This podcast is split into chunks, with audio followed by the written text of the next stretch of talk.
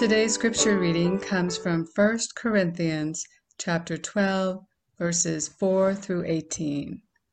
Now there are a variety of gifts, but the same Spirit, and there are a variety of services, but the same Lord, and there are a variety of activities, but is the same God who activates all of them in everyone. To each is given the manifestation of the Spirit for the common good.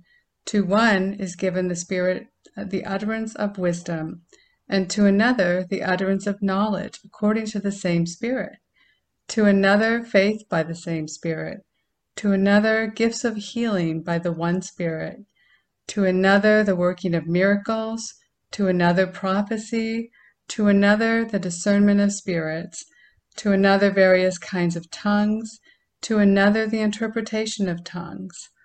All these are activated by one and the same Spirit, who allots to each one individually just as the Spirit chooses. For just as the body is one and has many members, and all the members of the body, though many, are one body, so it is with Christ. For in the one Spirit we were all baptized into one body, Jews or Greeks, slaves or free and we were all made to drink of one Spirit. Indeed, the body does not consist of one member, but of many. If the foot were to say, Because I am not a hand, I do not belong to the body, that would not make it any less part of the body. And if the ear were to say, Because I am not an eye, I do not belong to the body, that would not make it any less a part of the body. If the whole body were an eye, where would the hearing be? If the whole body were hearing, where would the sense of smell be? But as it is, God arranged the members in the body, each one of them as He chose. This is the story of faith and faithful struggle.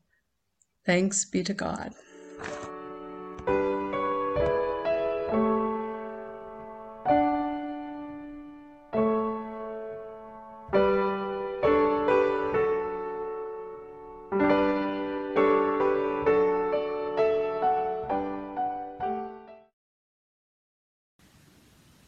Us be in a spirit of prayer. Gracious and loving God, may the words of my mouth and the meditations of each one of our hearts be acceptable to you, our strength and our salvation. And may we, like Samuel, cry out and say, Speak, Lord, for we are listening. Amen. You are a unique and unrepeatable expression of God, created and activated to share your complementary gifts in the world for the common good. And by complementary, there, I mean complementary, the way not giving a compliment, you look nice today, but complementing, um, fitting together with others' gifts. Because we all have different gifts, don't we? And they all work together for the common good. I love that. That's what the church is. All of us coming together in the body of Christ to complete it. Each of us has different gifts at different times that we use in different ways to go and express all of God's love that transform the world. That's it, isn't it?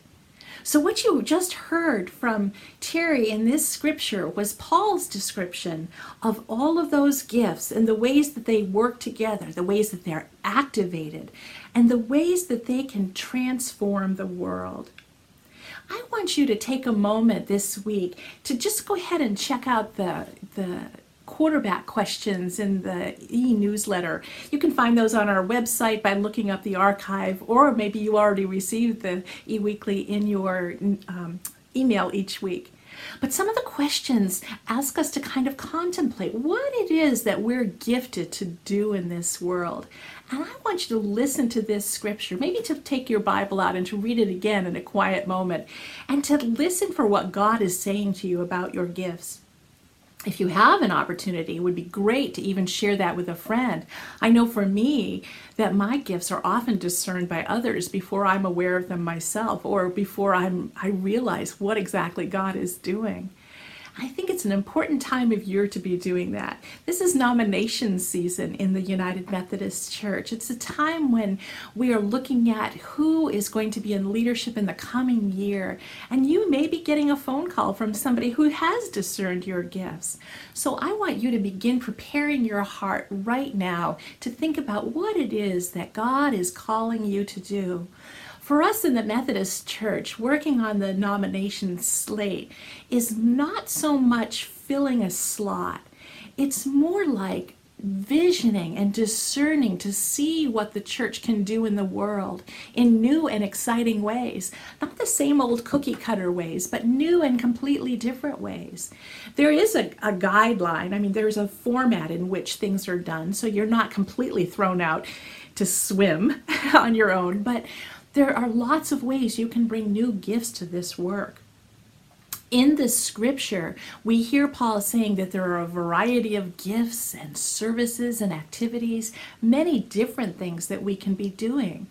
But the same Spirit is that which activates them all in all of us utterance of wisdom, utterance of knowledge, faith, gifts of healing. Can you hear yourself in some of those things? Sometimes it's hard to equate those to a particular um, job in the church, but God takes care of that. God works through others to help help put you into a position where you can help in that way. Faith and gifts of healing and working of miracles and prophecy and discernment of spirits there are ways in which we can be uh, imagining what our church can do in the world that don't have to feel forced or like they're they're the result of long meetings some of the things that some of us rail against when we feel like we're being called into leadership in the church. This is a freeing thing a, a time for god to just flow through us to all of those gifts coming from god and flowing out of us into the world there are other places in the Bible where we hear about spiritual gifts. We hear about fruits of the Spirit too, the attributes that underlie some of these gifts. And if you have a moment, I encourage you to take that up in your study this week when you're thinking about this giftedness that God has given you. Even in Ephesians, we hear about it. In Ephesians 4:11, we hear a specific list. The gifts he gave were that some would be apostles, some prophets, some evangelists, some pastors, and some teachers. Um, I have learned early in my life that our gifts are meant to be used. It's funny because uh, what I'm trying to say is that early in my life, the things that I had, I was always trying to be so careful of. So, for instance, when my daughter was young, with, with, her toys, I would be always very careful to put them back exactly right on a shelf. And with the things that I had, I would be very careful to make sure that they were unbroken. And sometimes that meant not using them. But I find that if we cover our chairs in plastic or if we put our crystal on a shelf and we never use it, it's really not of much use, right? It's there and it can be admired. But God has made us to be of use in the world. So, those things that God has given us, our imagination, our delight, our love, those things are meant to be used. And sometimes the way to find out how they can be used is to dive in and have an opportunity to actually use them. I use this quote a lot because it's one of my very favorites from Isaiah 55, verse 11. So shall my word that goes out from my mouth, it shall not return to me empty, but that it shall accomplish that which I purpose and succeed in the thing for which I sent it. This is God talking. And for me, this quote talks, it says the word, but I think that it's true of us too, that God created us for a purpose to go into the world, and God equips us with all we need to be successful.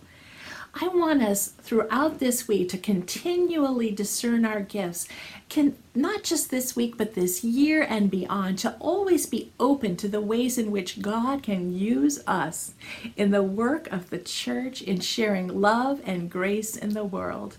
There are some specific ways that we can be doing that right now. During this time of COVID, the church is completely different completely different. And this is an opportunity for us to jump into the future rather than just flow into the future that we had been doing. We have an opportunity to begin to see the way in which we can do things differently to reach different people, people who are in need of a word of hope. The ways in which we can help to transform the world through that love and grace. Some of us in leadership have been participating in studying a book called Liquid Church over the past 12 weeks, and we've come up with some wonderful ideas about who we are and who we are in the community, things we can do to help others in the world we're going to continue meeting because it's been such an exciting time of visioning. And we'd love for you to join us, whether that means actually joining the group or whether that means visioning yourself and maybe sharing some of what you've come up with with us or visioning for yourself about the ways in which your gifts can be manifest in the work of the church. When I was a kid, my father wanted me to be a church organist. I played organ from the time I was six years old and loved it, but it wasn't exactly what I was meant to be. My mom always thought I would be a hairdresser because I was always doing crazy things with my own hair, you know, up in braids and this and that. But that wasn't exactly it either. And it took me a long time to discern for myself what I would be because I thought I would be a music teacher and live in Salt Lake City, Utah, of all places. But it took a time of discernment. For me, it came out of working with the Disciple One class under Joel Gilmet, a previous pastor here and working with people like Christine Large and Dave Lampy and Peggy and Alan Toplift and Marge Shea and Michelle Pribula and all kinds of wonderful people in this disciple class. And together we helped discern each other's gifts. It wasn't until then that I realized that I was called to be an ordained elder in the United Methodist Church. And then a period of time had to elapse before I was able to actually have the education and experience to do that. But so often it is a thing that happens in community. There is something that happens with God calling you and gifting you, but there's also something happening within the community, recognizing your gifts and within your own prayerful discernment. And so I'm bringing this up at this time of year because it is a time of nominations when we're looking at the leadership of the church and the goals for the church for the coming year. So we'd love to hear from you. We'd love to hear what you would like to see from Wesley in the coming year. So drop us an email, call the church phone at 224 7413. Just let us know what you're thinking as you continue to, to discern for yourself because I want you to be willing to use those gifts and not to just leave them on the shelf, not to leave them covered in plastic. God wants to activate them in you, as today's scripture says. And God does equip you with all you need to fulfill that. And sometimes that comes from inside, sometimes it comes from God, sometimes it comes from working in a complementary way with others in the world. I want you to remember the words of Margaret Mead, who said, Never doubt that a small group of thoughtful, committed citizens can change the world. Indeed, it is the only thing that ever has. What a perfect definition of church a small group of thoughtful, committed citizens. And so let us pray together. Heavenly Father, let us come together as the church in this time, as the body of Christ, the ones who are activated by the Spirit for this good work. Open our hearts to the possibilities for Wesley so that we might, in the words of Frederick Buechner, match the world's great need with our deep passion. Thanks be to God for this indescribable gift. Amen.